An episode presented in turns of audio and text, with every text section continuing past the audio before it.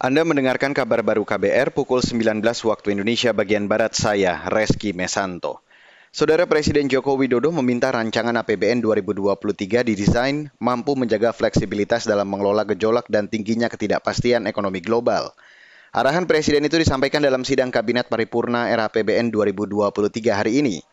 Menteri Keuangan Sri Mulyani usai rapat mengatakan Presiden juga meminta agar APBN tetap kredibel, berkelanjutan, dan sehat.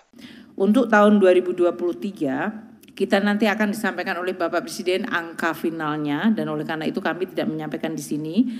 Namun Presiden tadi menyampaikan bahwa pertumbuhan eh, defisit APBN harus di bawah 3% dan dijaga dari sisi sustainabilitasnya. Oleh karena itu kita akan melihat dari sisi belanja negara yang tetap akan mendukung berbagai prioritas-prioritas nasional. Menteri Keuangan Sri Mulyani mengatakan prioritas nasional tahun depan adalah peningkatan kualitas sumber daya manusia atau SDM, pembangunan infrastruktur termasuk ibu kota negara atau IKN serta pemilu.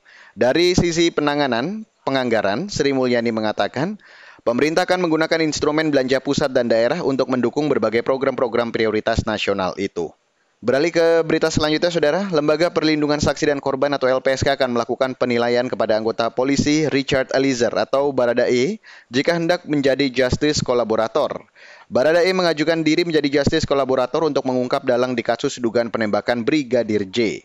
Wakil Ketua LPSK, Manager Nasution mengatakan, syarat perlindungan hukum kepada Baradae adalah Baradae bukan pelaku utama dan berkomitmen mengungkap pelaku utama. Karena tujuan LPSK itu melindungi orang kan supaya menjadi terang peristiwa pidananya kan ya. Kemudian yang kedua kita akan mengasesmen apakah ada ancaman terhadap keselamatan yang bersangkutan. Kalau ada ancaman faktual atau ada potensi ancaman biasanya kita coba periksa.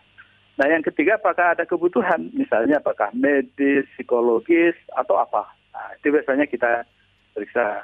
Wakil Ketua LPSK Manager Nasution juga menyinggung permohonan perlindungan hukum dari Putri Chandrawati, istri perwira polisi Verdi Sambo.